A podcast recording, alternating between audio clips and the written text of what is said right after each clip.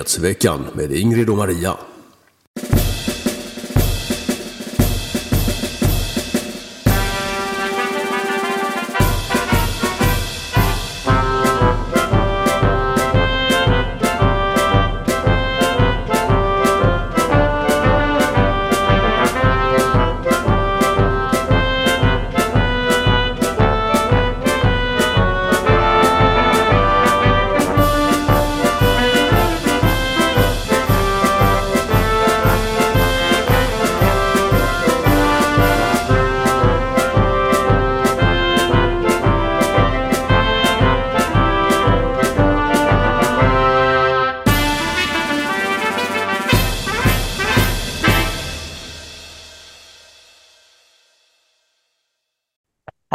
Allesammans och hjärtligt välkomna ska ni vara till nyhetsveckan 245.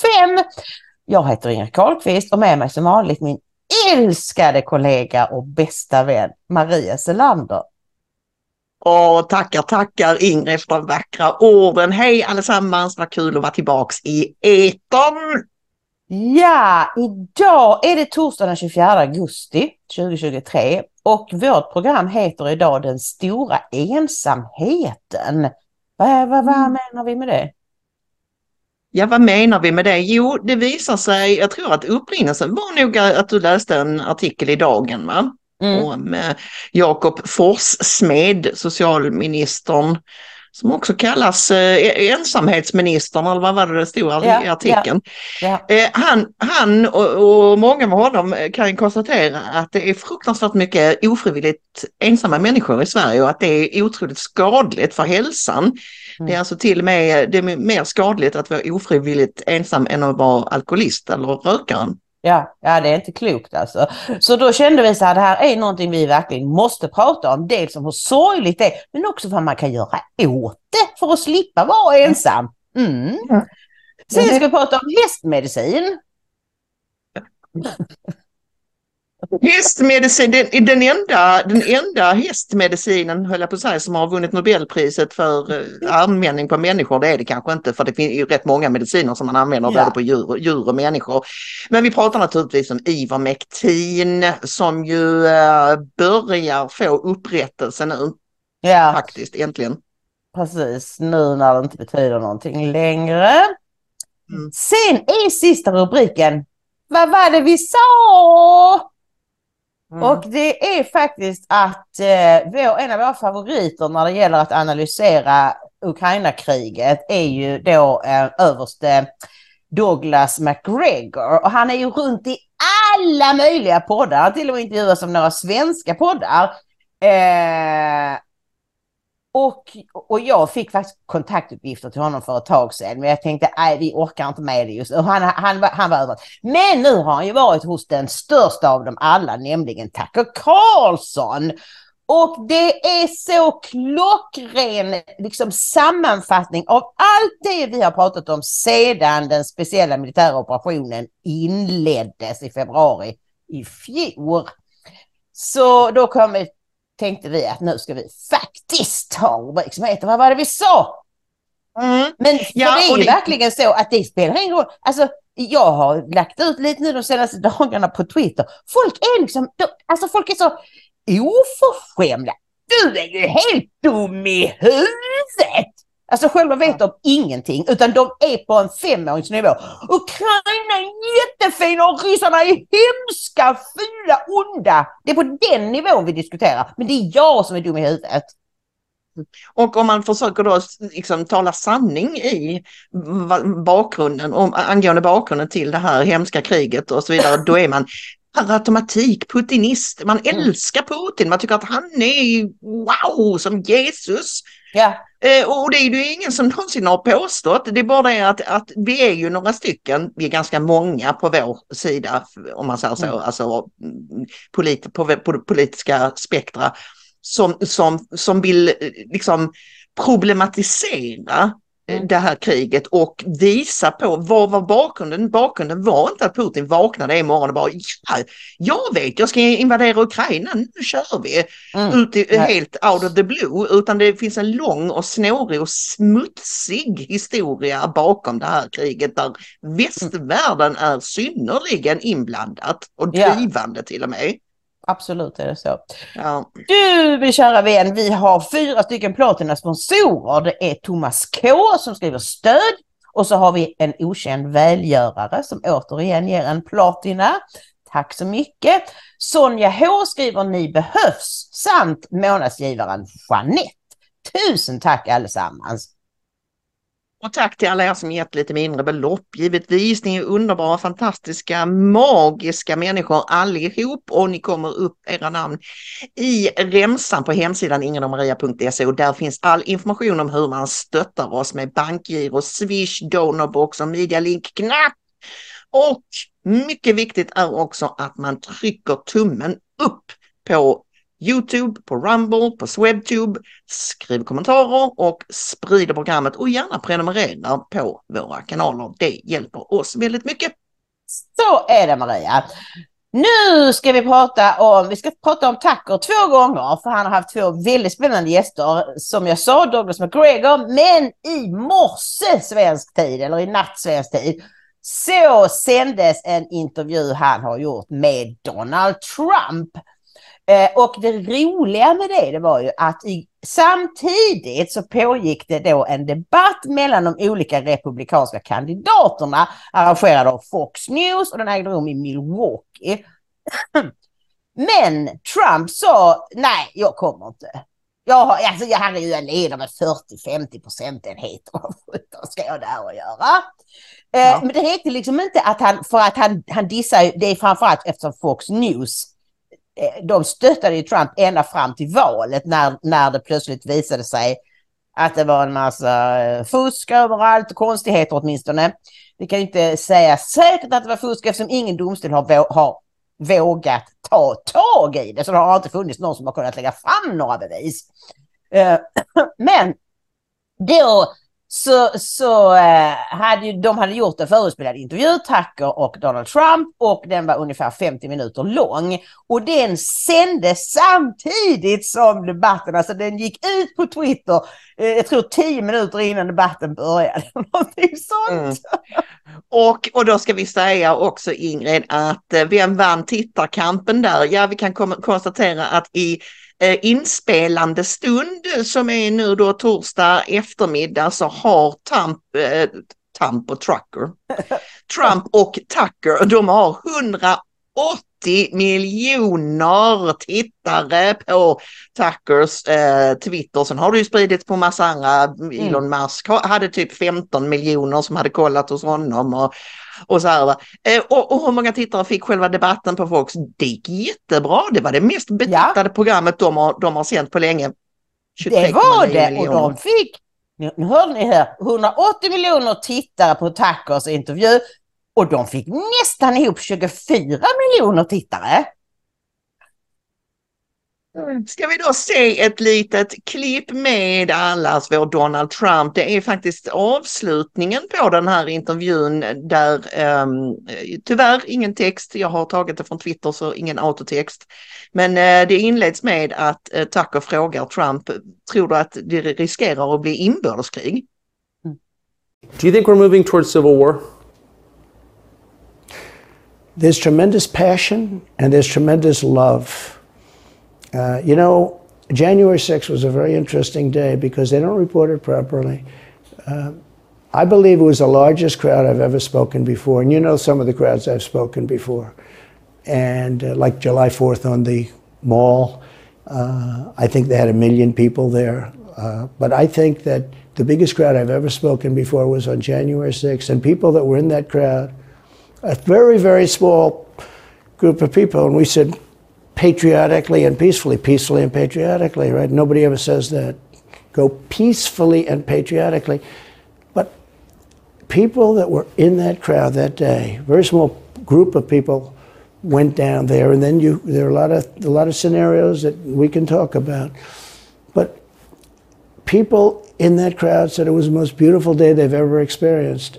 There was love in that crowd. There was love and unity. I have never seen such spirit and such passion and such love.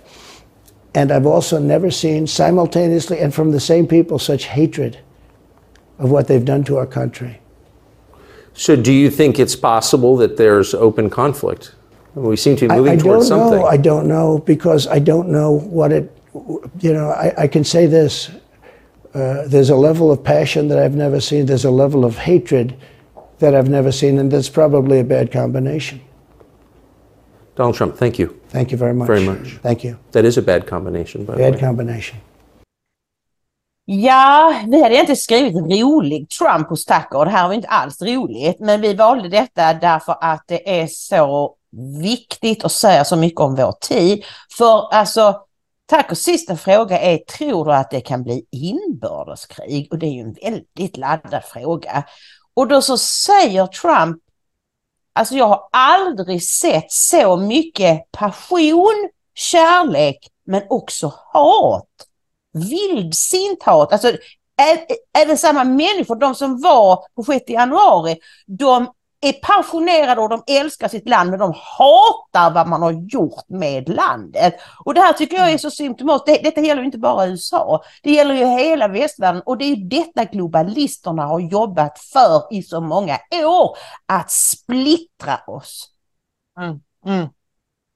En mycket farlig situation i hela västvärlden med den här, just den här polariseringen som vi ju även ser i Sverige. Och vi var ju lite inne på det inledningsvis här i programmet att och, om man till exempel tar då diskussioner kring eh, Ukraina-kriget, det går nästan inte att ha diskussioner med Nej. folk av olika uppfattningar Nej. i den frågan för det är direkt så, så är det eh, fram med, med okvädinsord och, och olika tillmälen och alltså diskussionen havererar eh, direkt vad det gäller. Mm. Det, det, det finns en del sådana frågor, covid, sprutorna, klimatet, Ukraina-kriget, eh, ja det, det är det, transfrågan, det är lite Ja. olika, det är en del sådana frågor där, där det, det är liksom, det är som att, och, du vet, en tändsticka på bensin Ja, om man bara jag- tar upp det. Ja, men jag vill ändå säga att det är ju inte så att vi är lika goda kålsupare på båda sidor. Utan du och jag har ju hela tiden drivits av vi måste försöka ta reda på vad sanningen är. Vad är det som är sant i detta? Är covid en jätte, jättefarlig sjukdom? Nej, det visade sig att den inte var. Är sprutorna verkligen trygga när man har tagit fram dem på rekordfart i ett halvår? Alltså, och säger man då, alltså vi har då eh, liksom systematiskt tagit oss fram till uppfattningar som är grundade på i fakta. Och så s- skriver man en liten försiktig sak om detta på Twitter och så blir man fullständigt bombarderad. Du är Mm. retarderad, du är en eh, Putin-älskare. Ursäkta. Ja. Ja, och så det är, jag tycker inte att... ehm, men det är de människorna som, som, har ta, som har svalt all propagandan och de blir också otroligt aggressiva. Mm, mm. Ja, precis. Där, där, därför att jag tror att det är eh, precis som vad det gäller alla sekter. När, när en sektmedlem får sin världsbild hotad så är det på liv och död. Då är det, det här pratade ju Ma- Mattias Desmet om, eh, ni vet eh, psykologiprofessorn, eh, den belgiske, som, eh, som talade mycket under covid om det här med massformation. Mm. Att för en människa som har gått med i massformationen så är det, det är att jämställa med att någon håller en kniv mot din hals. Det är ett dödligt hot därför att den, din världsbild får bara inte krackelera. Du och jag är ju, vi har bestämda åsikter och så vidare, men vi är ju, välkomnar ju diskussioner och är det så att vi har fel Ja. så är vi inte sämre än att vi kan erkänna det och det är inte ett hot, ett existentiellt hot för oss om vi skulle råka ha fel. Det kan Nej. alla människor ha. Huvudsaken är att man då erkänner det och säger oj, där var jag helt ute och snurrade, jag ber, om ursäkt och nu Mm. har jag förstått att det är så här och så här. Det, det är inget konstigt, men, men, men de människorna, det, det utgör ett existentiellt hot för dem helt enkelt att få sin världsbild utmanad. Ja, och det är väl det som är så konstigt. Det är det som är så svårt för oss att förstå. Alltså hur för övrigt, tills nyligen sansade fungerande människor kan bli så rabiata. Det är ett väldigt, det är väldigt otäckt. Och det visar ju också hur lätt det är att få folk att gå med i Hitlerjugend, nazirörelsen, Mm. fascism och kommunism och så. Därför att det är så att med de rätta metoderna och redskapen så kan du få enormt stora mängder människor att bara marschera i samma riktning och gallskrika åt den som säger Hallå, vänta här nu, vad är det ni håller på med? Många människor längtar efter att underkasta sig, Ingrid. Du, Ja. Glöm inte det. Men du, vi, vi, vi får eh, gå vidare nu till vad var det vi sa och ytterligare ett uh, klipp då med Tucker och denna gången med gästen Dog McGregor överste. Ehm, du har ju redan satt upp det här klippet som man säger Ja. på swinglish eh, Ja. i början av programmet. Dog McGregor är eh, liksom militärstrateg deluxe och han har varit med i alla möjliga poddar och pratat om det här länge. Men det är ju, det är ju så att när man, när man kommer man med hos Tucker då Mm. får man genomslag. Det är ungefär som man kan jämföra med i Sverige då, lilla ankdammen Sverige, så kan man jämföra det med att om Uppdrag granskning tar upp Ja. någonting, Ja, ja. då, då, Då blir det åka av. Ja. Mm, mm. Ska vi Och, kolla och så då kan jag bara säga eh, det också att förutom att han är allt det du sa så har han ju också stridsvana. Han, han var ju med i eh, Irakkriget 1990. Han kan ju den, amerika den amerikanska försvarsmakten utan och innan. Han vet allting om deras stridsvagnar och flyg och så. Och han har dessutom goda relationer. Han har själv jobbat i Tyskland och goda relationer med tyskar och ryssar. Så han har kontakter överallt. Så det är ju inte så att han bara sitter och tycker, utan han får ju också information, precis som jag får från mina fåglar, så har han säkert liksom en miljon fåglar som han får eh, information av. Så att, Mm. Och han har ju visat sig, det visar ju sig att vi har hela tiden samma uppgifter. Alltså Mm, vi mm. och Douglas McGregor. Så vi kan väl lyssna här, då ska vi få se eh, Tuckers inledning och så eh, de första minuterna av det som McGregor säger. Pretty much everything that NBC News and the New York Times have told you about the war in Ukraine is a lie. The Russian army is incompetent, they claim. Ukraine is a democracy. Vladimir Putin is Hitler and he's trying to take over the world. Thankfully, the Ukrainians are winning. None of that is true. Every claim is false, the last one especially. The Ukrainian army is not winning. In fact, it's losing badly. Ukraine is being destroyed. Its population is being slaughtered in lopsided battles with a technologically superior enemy, or scattered by the millions to the rest of the globe as refugees. Ukraine is running out of soldiers. As that happens, the question will inevitably arise who's going to replace them? If the Ukrainians can't beat Putin, who will? The answer, of course, will be us. American troops will fight the Russian army in Eastern Europe. That's most likely. And the assumption is we'll win. But will we win? Probably not, says former Army Colonel Douglas McGregor, a decorated combat veteran who advised the Secretary of Defense in the last administration. The U.S., says McGregor, is on the brink of a catastrophic war that could very easily destroy us. Few Americans seem to understand that, but they should. Doug McGregor is now the CEO of Our Country, Our Choice, and we sat down with him recently. This conversation is worth hearing. Doug McGregor, thanks for joining us. Um, how would you assess and describe the state of the war in Ukraine right now? That's an important question, and not enough people have good answers at this point. I think all of the lies that have been told for more than a year and a half about the Ukrainians are winning, the Ukrainian cause is just, the Russians are evil, the Russians are incompetent, all of that is collapsing. And it's collapsing because what's happening on the battlefield is horrific. Ukrainians now, we think, have lost 400,000 men killed in battle. Uh, we were talking about 300, 350,000 a few months ago. Within the last month of this supposed counteroffensive, which was to sweep the battlefield, they lost at least 40,000 killed. We don't even know how many people have been wounded, but we know that probably upwards of 40 to 50,000 soldiers are amputees. We know the hospitals are full. And we know that Ukrainian units at the platoon and company level, that's with anywhere from 50 to 150 to 200 men, are in piecemeal fashion surrendering to the Russians. Not because they don't want to fight, it's because they can't fight anymore. They have so many wounded, they can't evacuate them. And commanders are saying, well, if I can't evacuate my wounded, I'm going to surrender because otherwise the wounded will die. And so they call the Russians, and they, they all speak Russian, and tell them on the radio, look, I, I've got 50, 60 wounded here. I'm going to surrender because I don't want them to be killed. And the Russians, from the very beginning, have always treated the Ukrainian soldiers very fairly and very gently. And so they know they're not going to be abused or mistreated. They know they can actually be exchanged for Russian prisoners in the future. So they're surrendering.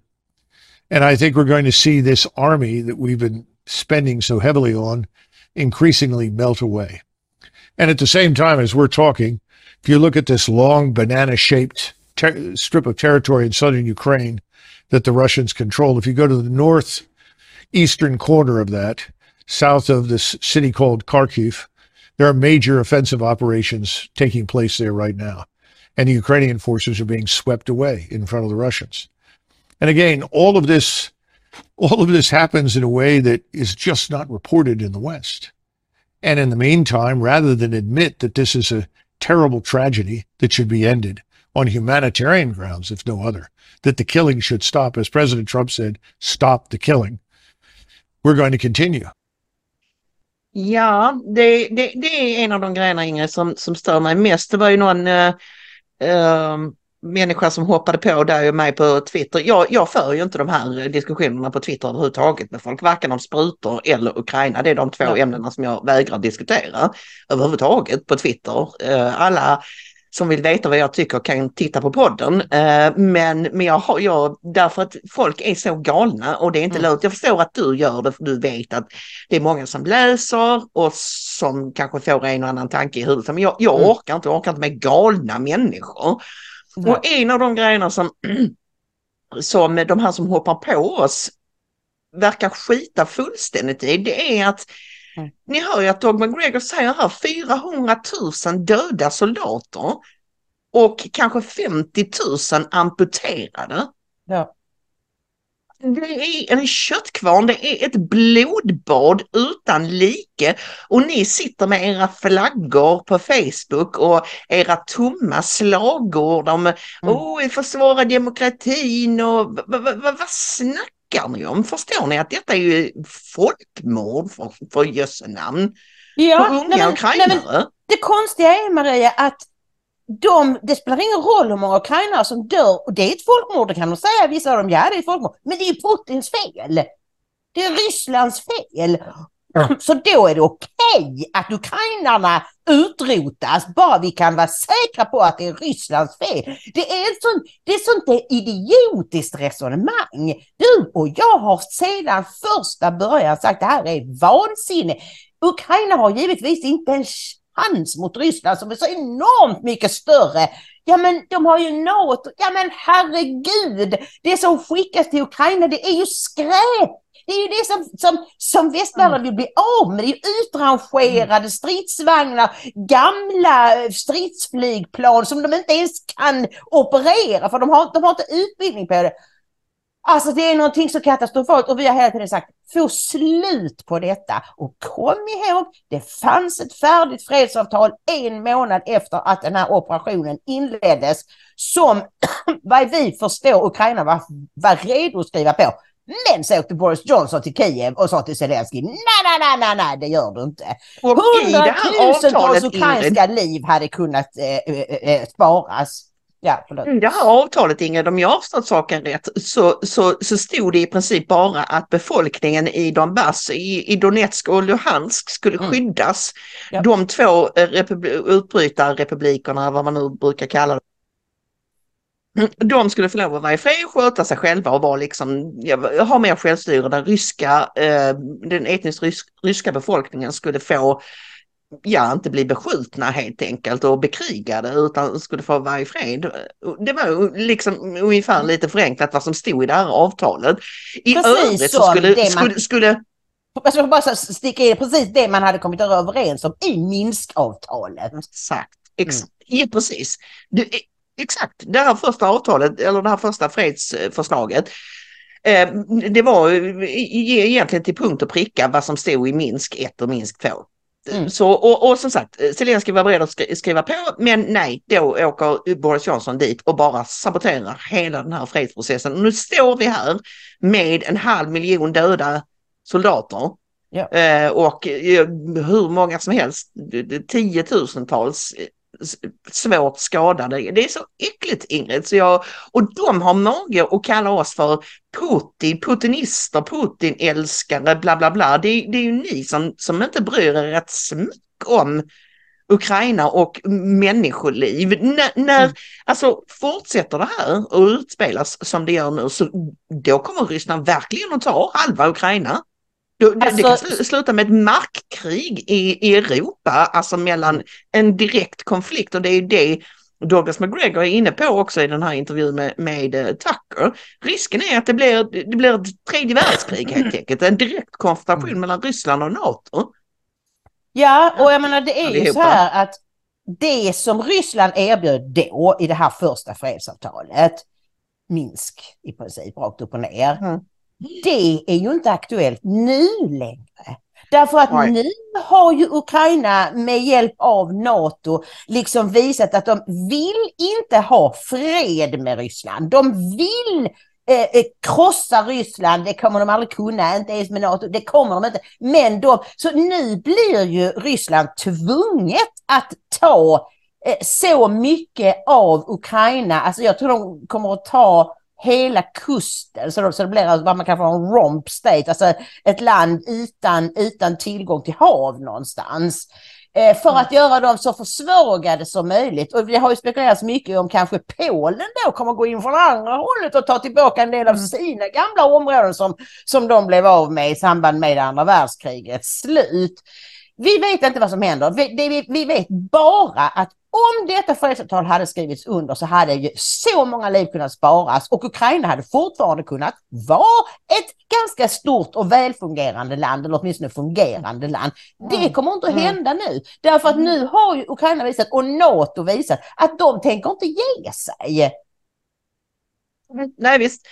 Ehm, det är så tragiskt som man vill gråta. Alltså, är, det någonting mer här eh, förutom att eh, vad heter det, eh, Wagnergruppens chef, ledare eh, Prigozjin har dött i en flygolycka som vi måste eh, nämna.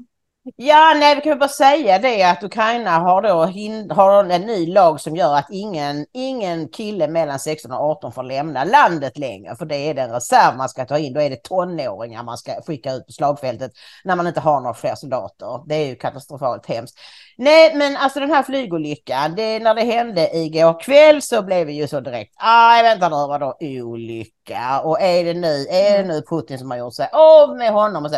Men jag har pratat med fåglarna som eh, igår och idag har sagt... Och vilka är nu fåglarna? Det kanske är dags att få en på, påminnelse igen. Ja, mina hemliga källor i underrättelsevärlden. Eh, och de säger mm. nej, det är en olycka. Alltså det är inte alls länge sedan den här eh, Prigozjin, som för övrigt inte var någon ledare, han var inte ens militär, han var mer en talesperson för Wagner. Och det var han ju bra på med sina yviga utspel och sådär. Eh, men, mm. men han var ju alldeles nyligen i Mali i Afrika. Om nu Putin ville bli av med honom så hade han ju kunnat låta honom dö i någon afrikansk sjukdom. Eller att han hade blivit attackerad av islamister och dog en martyrdöd. Det fanns alla möjligheter att ta honom av dagar. Men det här spektakulära, ett flygplan med tio personer ombord, bland annat grundaren av Wagner, någon Utskin eh, och flera andra högt uppsatta Wagner-medlemmar. Eh, men så säger de, ja men det var explosioner, folk hörde två explosioner från det här planet innan det föll i backen. Och det, säger för, det kan vara sån här med, alltså metallutmattning, så att när, alltså till exempel om en vinge är på väg av så, så liksom boom, boom kan det låta då. Eh, och, mm. Men varför skulle han sätta sig i ett plan som var så uselt? Ja, alltså, för, många av de här planen som de använder för, för att frakta människor, liksom, de, de är egentligen västbyggda och Ryssland har inte längre reservdelar och så. Så att det, har, det kan ha varit ett, väldigt, ett plan i väldigt uselt skick. Mm. Ja, jag bara tänker, jag bara tänker att eh,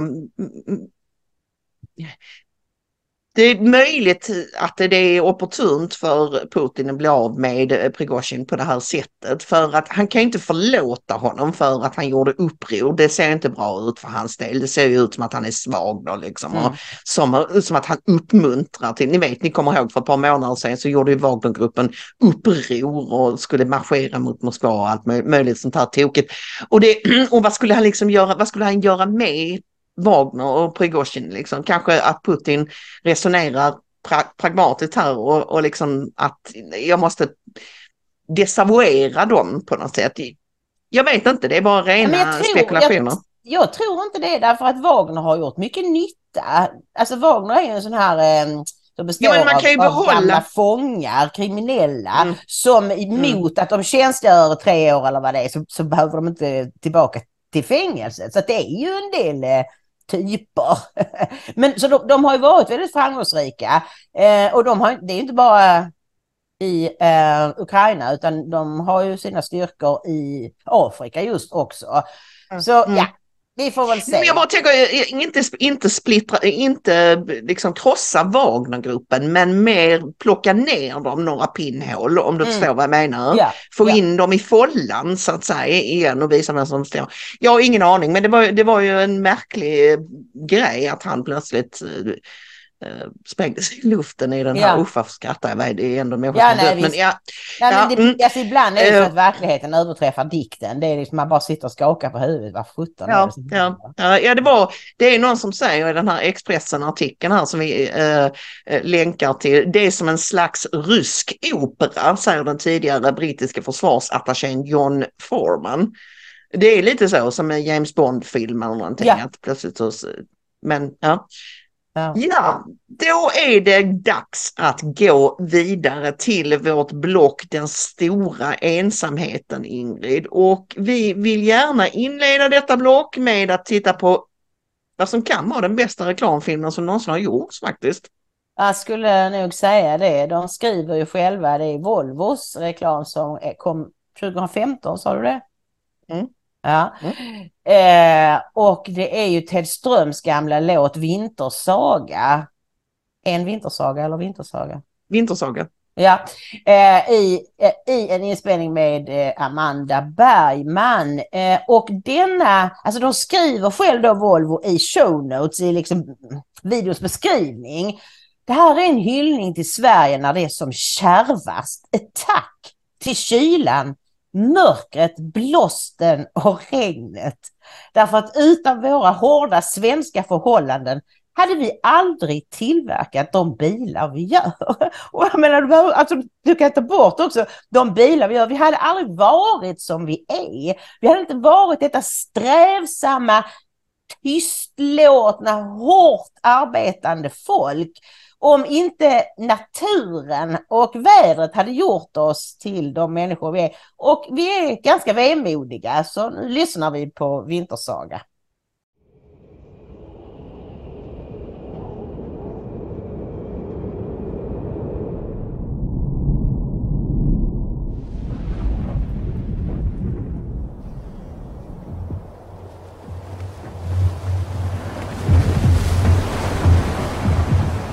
En som stampar genom drivisen i Kvarken. Ett träningspass på Ullevi i dis. Gränsstation i Tornio. En gumma på en spark. Landsortsfyren snöstormen drar in. Tät snö som gloppar i Mariabergets backar Hett och svett på Statt i Härnösand. En tradare i snörök mellan Kiruna och fjärran. Väntande ljus i Visby hamn.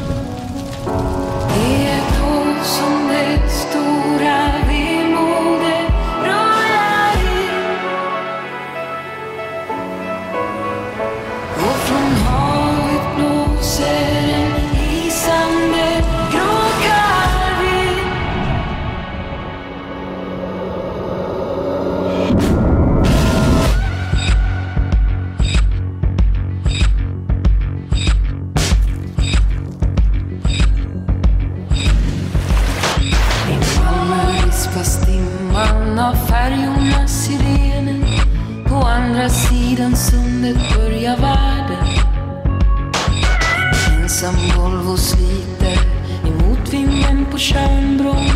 Bion i Pajala ger en sista färd.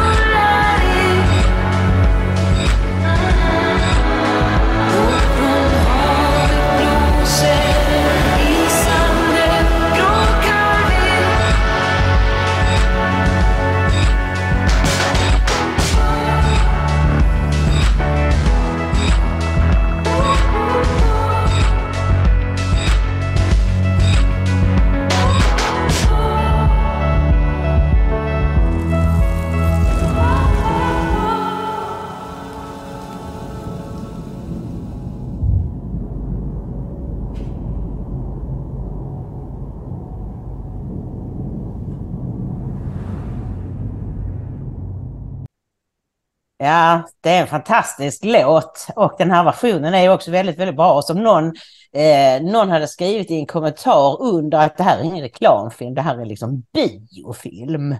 Mm. Och den, den har ju vunnit en oherrans massa priser den här eh, reklamen med, med all rätt.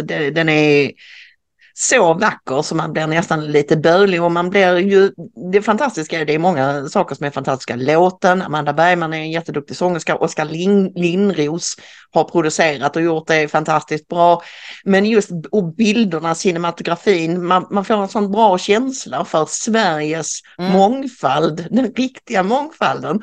Från Mm. Malmö i söder där Timbuktu skruttar omkring på stranden i, i Malmö till Kiruna i norr, Lappland där Börje Salming skidar omkring på fjället Mm. och bara, bara en sån sak, Börje Salming snyft! Ja. Alltså det är, åh vad bra den är. Och vad vill vi nu säga med det här, vad har det här med ensamhet att göra? Jo det är ju just det här Ingrid, det här harja eh, Sverige som har format oss mycket, tro, Mm. tror jag.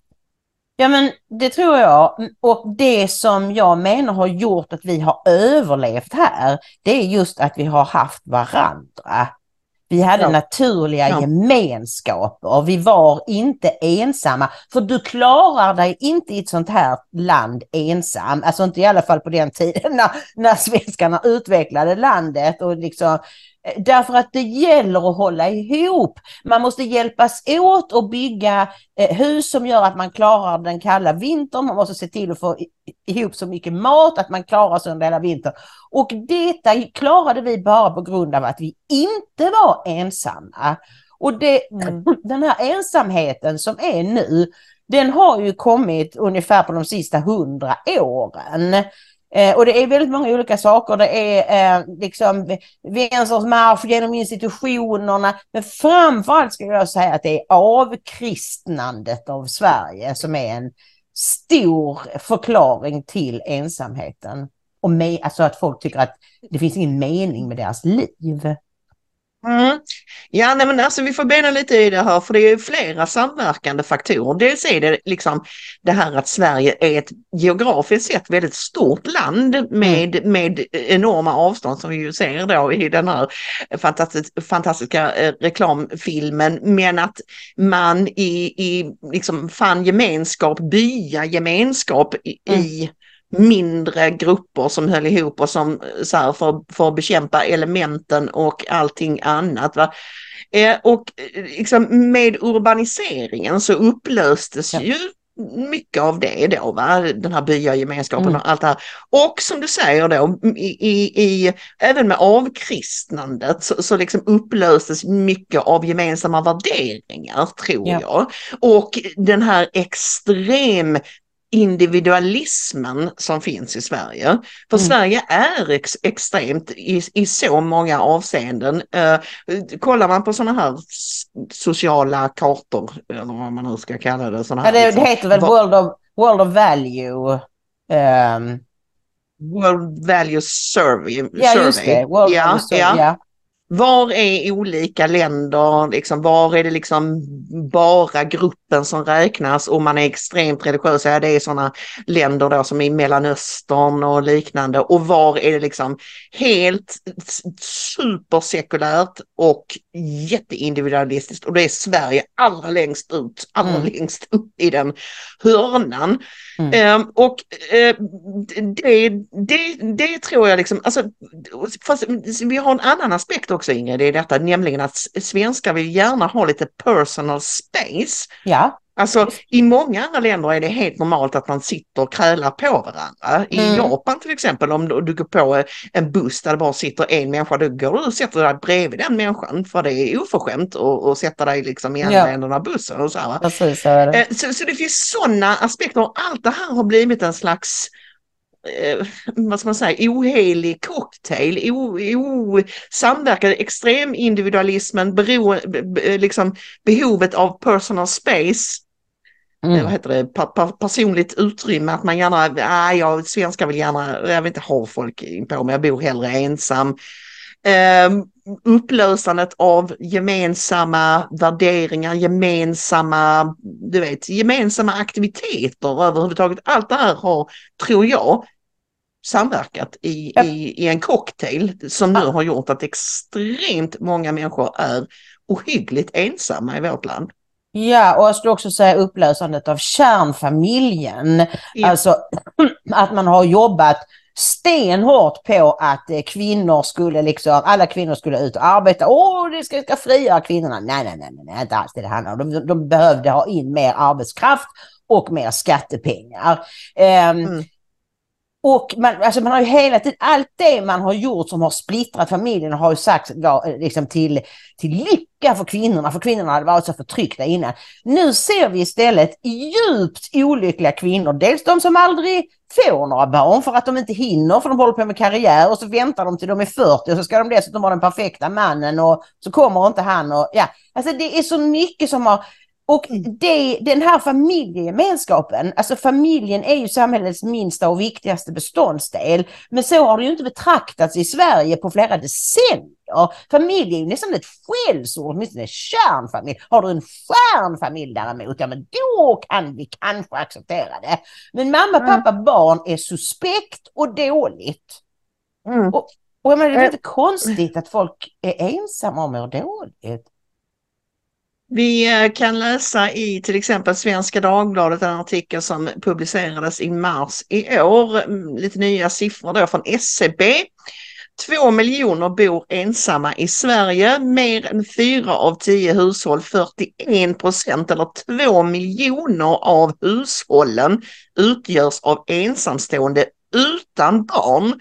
Det framgår av SCBs befolkningsstatistik över hushållstyper vid slutet av 2022. Jag behöver knappast säga att Sverige står ut här vad det gäller de här siffrorna. Alltså, sen är det ju som någon, någon påtalade då när jag, när jag researchade detta och googlade hit och dit att, att, att, att man bor ensam betyder inte att man är singel. Många av dem har säkert en partner, men just det här att varför är det så viktigt att bo ensam?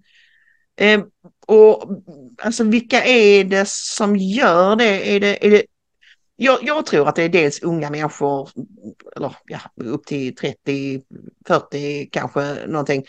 Eh, att man väljer att vara särbo även om man har en partner och bla bla allt det här. Men det kan, är det, kan det också vara så Ingrid att det är många äldre människor som, Ja. som är extremt ensamma och, och Absolut. övergivna. Absolut är det så. Det skulle vara väldigt, vä- väldigt intressant att få det nerbrutet på de olika grupperna. Men Mm. jag tror att det är både unga och äldre. Och även folk i medelåldern därför att de skiljer sig. Och sen så Mm. Och jag menar, där har vi då, alltså jag vill prata lite om det här med vad som har hänt sedan vi avkristnades. Men innan det så vill jag bara berätta om då socialminister Jakob Forssmed. Och den här artikeln i Dagen som publicerades eh, för en vecka sedan ungefär, 18 augusti. Eh, det ligger på mitt bord att motverka ensamhet. Jag vet inte om jag någonsin har hört talas om en minister som ser det som sin uppgift att motverka ensamhet, men det gör han. Och han säger också att han är väldigt tacksam för kyrkornas arbete mot ofrivillig ensamhet. Eh, och han tänker då försöka göra någonting åt det här. Eh, och han säger att många kyrkor de arbetar väldigt aktivt med detta. Det är jag väldigt tacksam för. Det ligger i deras DNA att vända sig utåt. Sen behöver vi alla fundera på hur vi kan skapa miljöer och gemenskaper som ökar möjligheten för människor att bli sedda, respekterade och finna sin plats. Och då vill jag säga så här.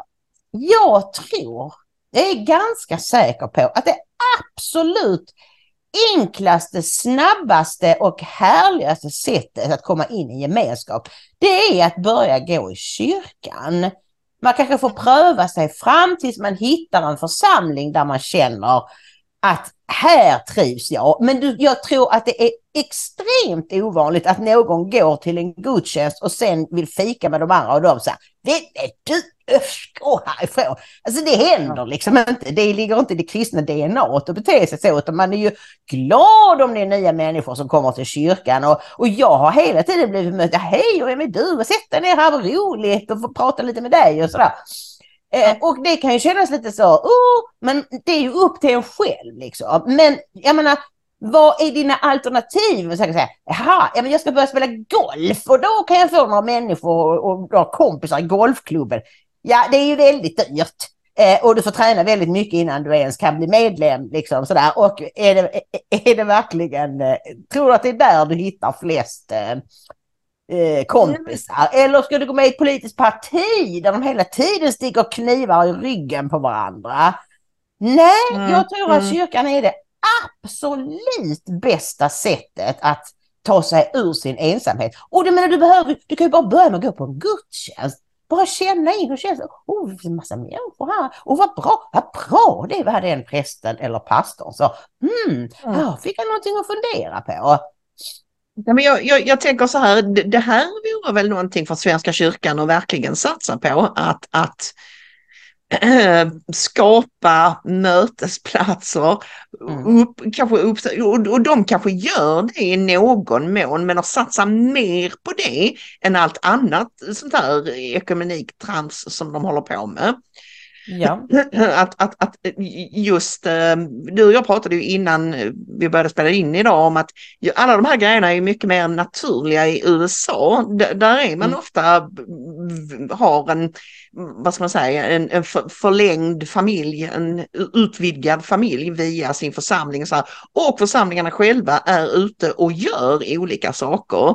De Mm. hjälper hemlösa, fattiga, behövande, de, de liksom är, är, och, det menar väl jag är, ju- är ju en av de mer behjärtansvärda sakerna som kristna kan eh, ägna sig åt alldeles Mm. oavsett. Man behöver inte tvunget försöka frälsa folk som inte vill det. det jag är väldigt emot allt, allt tvång liksom. Ja. Man, man kan erbjuda att kolla här liksom. Mm. Jag kan berätta om Jesus om du vill liksom. Men framförallt så handlar det om att sprida värme, godhet. Mm. Är, du med? Och, och det är ju någonting som Svenska kyrkan kanske borde satsa mer på. Framför allt, framför allt borde de satsa mer på att ge sig ut, alltså vara lite mer Mm. som Frälsningsarmén och sådär. Eh, men jag ska säga det också att någonting som de flesta människor, om man, du sa man ska inte tvinga på någon Jesus, nej det ska man naturligtvis inte göra, men någonting som är väldigt, väldigt effektivt, nästan varenda människa du stöter på om det så är en eh, superrik affärsman eller en utslagen hemlös. Det är att säga, får jag be för dig? Det är Mm. ytterst få människor som säger nej, det får du inte. Mm, Och det, mm. kan vara, det, är en, det är en väldigt bra dörröppnare. Men jag ska Ja. säga det att med Sven, Svenska kyrkans stora problem det är ju att de inte pratar om Bibeln och Jesus. Utan det är så mycket om HBTQ och klimatet och flyktingar och så. så att jag tror att Mm. det, tror jag blir, alltså att det stöter bort många svenskar som egentligen har en kristen tro eller kanske en barnatro som de skulle vilja väcka till liv igen. Så det är, och då menar jag att behöver, man behöver inte vara rädd för att söka sig till någon frikyrka eh, som pingst eller EFS om man vill ta det liksom halv, halvvägs. EFS, Evangeliska Fosterlandsstiftelsen hette det en gång i tiden, jag vet inte om det står för det fortfarande, men det är ju någonting så ovanligt som en frikyrkorörelse inom Svenska kyrkan. Så det är liksom Ja. så här mittemellan. Och inte minst, jag vill gärna kny- knyta ihop det här blocket med eh, det som jag sa inledningsvis, att, att vi läser i Expressen till exempel att ofrivillig ensamhet är lika farligt som rökning och alkoholism. Mm. Och i den här artikeln så blir vi varse eh, att enligt SCB, nu ska vi se, den här artikeln är från 2022 så den är ju ganska färsk. Färsk. Enligt SCB är omkring 300 000 svenskar socialt isolerade. Ensammast är de äldre. Minst var tionde över 75 år träffar inte anhöriga, vänner eller bekanta mer än ett par gånger i månaden, Ingrid.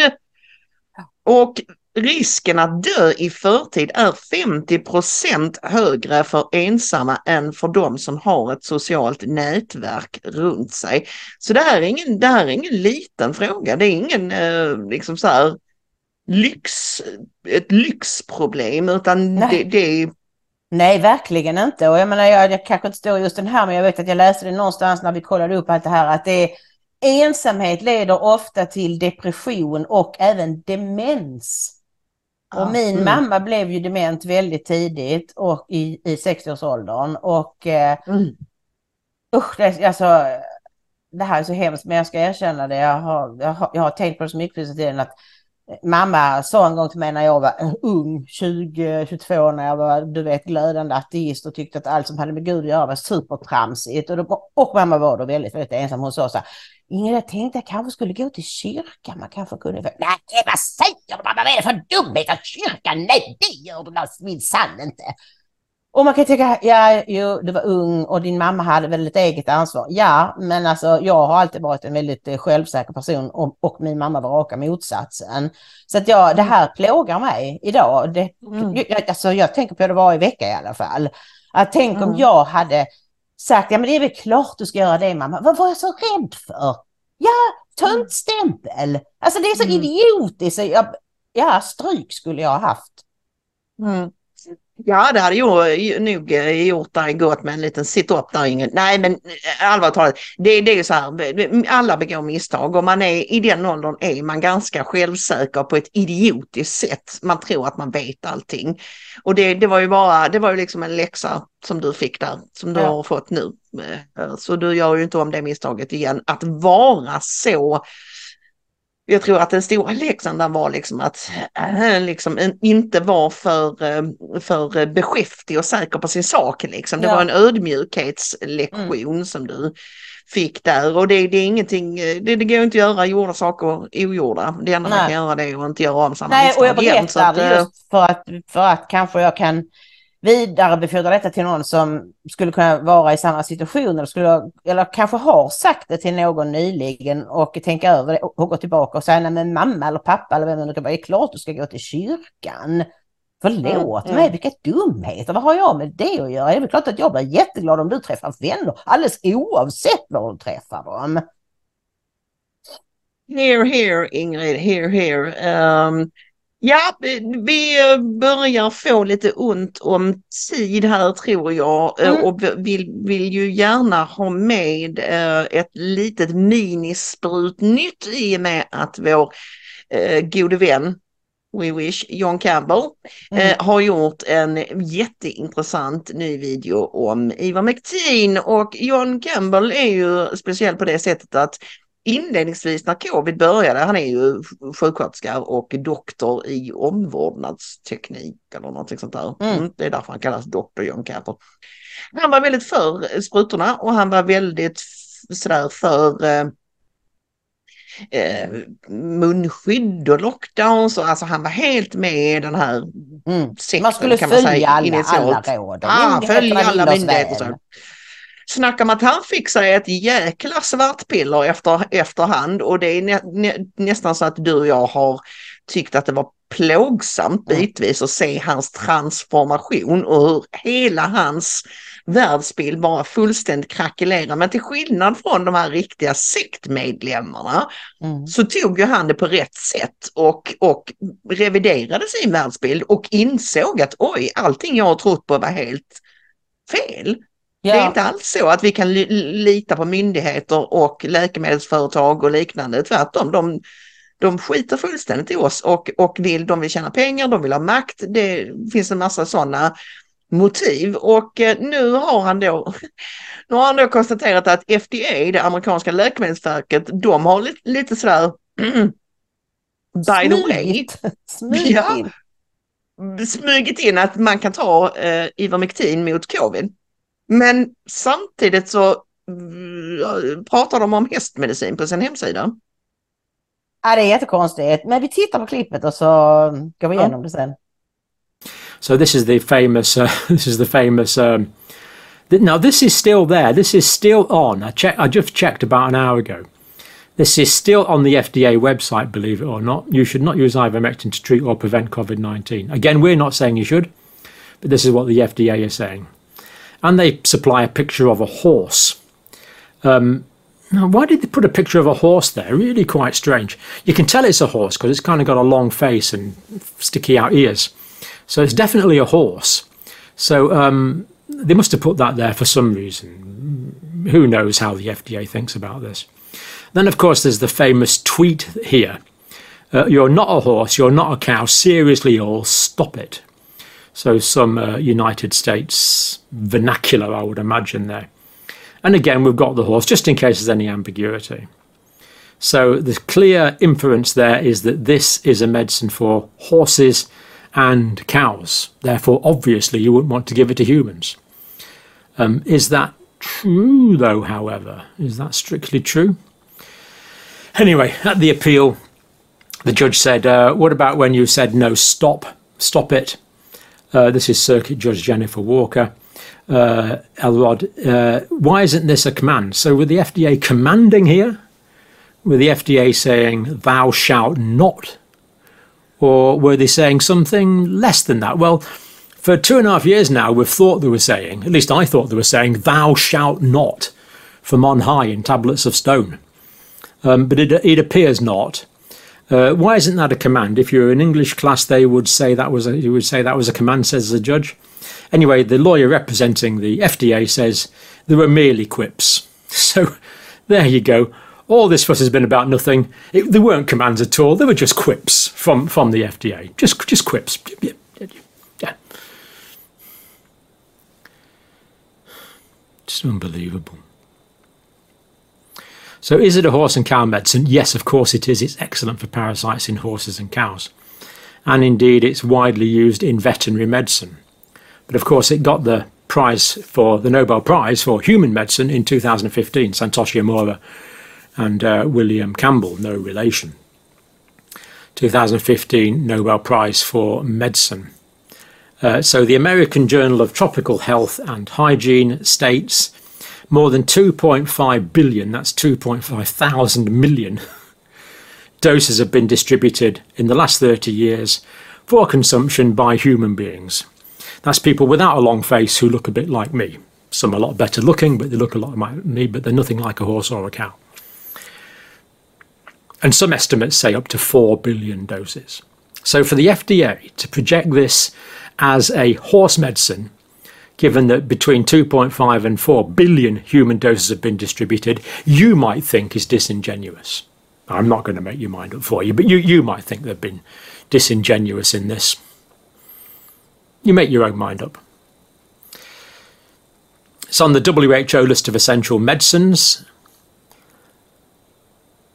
for human beings. Here's the WHO site here. Check it out for yourself. This is their catalogue here. You can download it all. This is the 23rd edition, bang up to date 2023. Here we have it here. Uh, and here we see uh, underneath albendazole, we see ivermectin 3 milligram tablets for human use, recommended by the World Health Organization, absolutely, unambiguously a human drug. Why would the FDA want to be so disingenuous as to put pictures of horses on their website?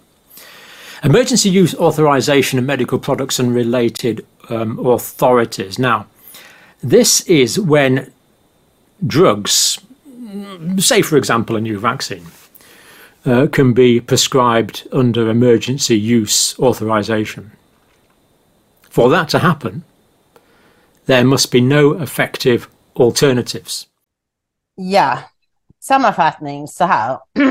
Tidigt under pandemin så var det ju några läkare som sa, mm, vänta, eh, Ivermectin, det är jättemot alla möjliga slags parasiter och andra sjukdomar i samband med eh, olika influenser och så. Eh, och även eh, hydroxyklorokin eh, var också väldigt användbart. Och Trump gick ut och sa det och det fick folk att gå och, och köpa blekmedel och trodde att han hade sagt att det var det de skulle. Och så fick Trump eh, skulden för det också naturligtvis. Eh, men plötsligt, innan detta hann spridas till någon större allmänhet, så förbjöd en massa länder läkare, även i Sverige, att skriva ut Ivermectin. Alltså, då fick inte skriva ut det för någonting. Även om man hade någon parasit fick de inte skriva ut det. Det var totalt förbjudet. Och ja, men det kan man Är det sant? Ja, staten kan ju överhuvudtaget inte gå in och egentligen tala om vad läkare får och inte får skriva ut. Det är ju sjukt, det är lek mellan läkaren och patienten. Men Ja. de flesta läkare fann ju sig då lydde order. Och sen när då det ändå var vissa som envisades med att Ivermectin var bra, till exempel Joe Rogan som gjorde stor, han ni vet han har världens största poddshow. Eh, och när han då berättade att han hade fått covid och att han hade blivit frisk genom att ta Ivermectin, då är det många som lyssnar på det. Ha! Och vad sa de då? Jo, det var då detta kom att det här var en hästmedicin. Horse dewormer, hästavmaskningsmedicin. Och då lägger alltså amerikanska läkemedelsverket upp detta på sin hemsida och twittrar allvarligt talat, eh, hallå, du är ingen häst, du är ingen ko, lägg av. För att, få, för att folk skulle tänka, nej det, kan- det vågar jag inte ta, det är ju till hästar och kor. Ding, ding, ding, ding, dong. Och det är bara att kolla på dödstalen och allvarlig sjukdomstalen i länder som i, egentligen på hela afrikanska kontinenten där folk Mm. tar jättemycket eh, hydroxyklorokin mot malaria. Mm. Och även Ivermectin då mot sånt här, sån här eh, river blindness, jag vet inte vad det heter Ja. på svenska men det är ju någon eh, också någon sån Ja, det är också parasit, sjukdom. parasiter. De klarade sig jättebra Mm. förutom, och, och, det, och, och, och hela Afrika är ju väldigt lågbesprutat om man säger Mm. så, som så. Och ändå var det jätte, jättefå människor som dog där. Indien, det pratade du och jag om ti- tidigt, de började dela ut sådana här paket till folk med där bland annat Ivermectin och hydroxyklorokin ingick i vissa provinser. Ja. Eh, bland annat i, i p- eh, provinsen Uttar Pradesh i, i Indien. Och det var, det var in, ingen blev sjuk eller alltså svårt sjuk eller dog i princip. Du vet, som, som Nej, det var här. helt, eh, det gick rasande fort också. Så fort Ja. de började dela ut Ivermectin till folk så bara... Mm. whoops, Så gick kurvan bara pop. Ja. Men Och detta det- rapporterades ju aldrig i några mainstream medier. Men du och jag, vi rappor- har rapporterat om detta hur många gånger som helst. Vi hade ju ett tag, ja, under minst ett år tror jag vi hade sprutnytt två gånger i veckan i varje program. Mm. För det fanns så Mm. mycket nytt att berätta hela tiden. Och vi spred mycket uppgifter om Ivermectin och dessutom så kom ju vi på tidigt det som John Campbell nu säger i slutet av det här inslaget, nämligen att varför var det så viktigt för dem? Ville de inte att folk skulle bli friska? Varför sa de att det här var en dålig medicin? Jo, därför att du kan inte få ett nödgodkännande för ett vaccin om det finns medicin som botar sjukdomen i fråga. Och, och, och, det olycksaliga i allt detta Ingrid är att det är amerikanska FDA, amerikanska lä läkemedelsverket som är en sån genomkorrupt organisation som har styrt och ställt i allt detta. Va? S som liksom även har på påverkat den europeiska motsvarigheten då till, till nödgodkännande och så vidare. Och vi vet, vi vet ju att FDA amerikanska läkemedelsverket är en genomkorrupt organisation som inte fungerar alls så som det är tänkt. Om det är någon som har tvivel om det så finns det två bra miniserier som ni kan titta på. En på Netflix som heter Painkiller som är ganska ny. Mm. Med Matthew Broderick som den hemske Richard Sackler. Och eh, en på eh, Disney eh, som heter... Dope Sick. Dopesick och den är ännu bättre Dopesick. Mm. Den är, är fantastisk. Som handlar om hur familjen Sackler och läkemedelsföretaget äh, äh, äh, Purdue Pharma. Purdue Pharma. Hur de, hur de äh, lurade sig fram med sin sin smärtmedicin Oxycontin. Alltså mm. de, de, de påstod att det var inte alls beroendeframkallande. Det här var första opioiden någonsin som inte mm. skapar beroende. Bara, bara en sån sak. Och en del smarta lä läkare fattade ju med en gång att vadå, vad är det för dumheter? Det är klart att alla opioider är beroendeframkallande. Mm. Vad, är det, vad är det här för knäpp? Men väldigt många föll för det. Och i de här serierna så fram, framgår det med all önskvärd tydlighet att FDA är en korrupt myndighet. Eh, alla de människorna som jobbar där, de mutas, de får jobb inom läkemedelsindustrin när, och, och så vidare och så vidare och så vidare. Det funkar inte och tyvärr så påverkade detta hela världen. Ja. Ja, det är en katastrof och just det som att de går mellan läkemedelsföretagen och myndigheten. Så det, är, det blir ju naturligtvis fullständigt korrupt på det viset. Och se gärna båda en, de här serierna. De är mycket, mycket bra. Får, jag bara skjuta in Ingrid, en liknande grej kan man se i, i också den, de, äh, den fantastiska filmen The Big Short. Där, mm. där det då handlar om amerikanska, alltså det handlar om äh, den här finanskrisen 2008 och där det handlar om, om att de, de myndigheter i USA som ska granska finansmarknaden också är helt korrupta och folk flyger hit och dit mellan olika banker och, och den här Eh, Eh, myndigheten som då ska liksom vara kontrollorgan för hur man handlar med aktier och optioner och så vidare. Det... Ja, jag menar det värsta med allt detta Maria, det är ju detta, det där fullständiga förakt för människoliv för människors mm. eh, plågor. Eh, alltså läkemedelsföretag som struntar fullständigt i hur många människor de gör till narkomaner. Eh, hur många människor som dör, hur många människor som går under och alla deras anhöriga. Så länge de själva tjänar miljarder dollar. Och hade, det, det, det är ju så bisarrt. Det, detta är ju inte, Oxycontin är ju inte den första skandalen. Vi har Neurosedynskandalen. Vi har alla möjliga skandaler där läkemedelsföretag har visat sig gång på gång vara fullständigt, och speciellt när det gäller vacciner eftersom de har ett undantag och överhuvudtaget inte kan stämmas för att de mördar folk eller gör dem liksom handikappade för livet och så. Så att, att minnet är så kort att så få människor tänkte, ja vänta nu här, vänta nu här. Mm. Och får jag bara liksom återknyta till vårt första block där att eh, Tuckers intervju med Trump var väldigt, väldigt bra. Men det var en mycket viktig fråga som saknades och det var ju just det här med vaccinerna och sprutorna. Det var väl antagligen det, det... att det inte skulle mm. tas upp därför att mm. Trump jag tror att han, vi ska ändå komma ihåg, visst, ja det var han som, han var ansvarig för Warp Speed, men han försökte också prata väldigt mycket om just hydroxyklorokin och Ivermectin och sådana saker. Men han kan inte riktigt erkänna nu att han gjorde fel, för han är narcissist och han kan inte erkänna att han gjorde fel. Och det är så synd, för det vore så bra om han sa det. Detta var, jag gjorde så mycket bra, allt jag gjorde var perfekt, men detta var inte bra. Jag ber om mm. ursäkt. Mm. Ja, det kommer vi aldrig att få höra ur Trumps mun, eh, tror jag tyvärr. Och dessutom är det så vad jag förstår att han är eh, hypokondriker. Och ja. eh, eh vad heter det, eh, han har basilskräck. Mm. Så han har lite sådana hang-ups liksom kring, kring, kring eh, detta som kanske försvårar läget. Men du, nu gumman så är det faktiskt så att vi måste ta och knyta ihop vår torsdagssäck. Om man gillar det man ser och hör, vad gör man lämpligen då? Jo, då gör man ju så att man tummar upp och man prenumererar på kanalerna, om det nu är på Youtube eller Rumble eller Swebtube man föredrar att se programmen, eller om det är bara ljudpoddar. Så, så i alla fall så trycker man tummen upp och så skriver man kommentarer. För det gör att vi kommer upp i algoritmerna. Och, om man då, och så delar man programmet, man pratar om det med andra. Och man kan, man kan be, som vi sa sist, förböner för Ingrid och Maria tas mycket tacksamt emot.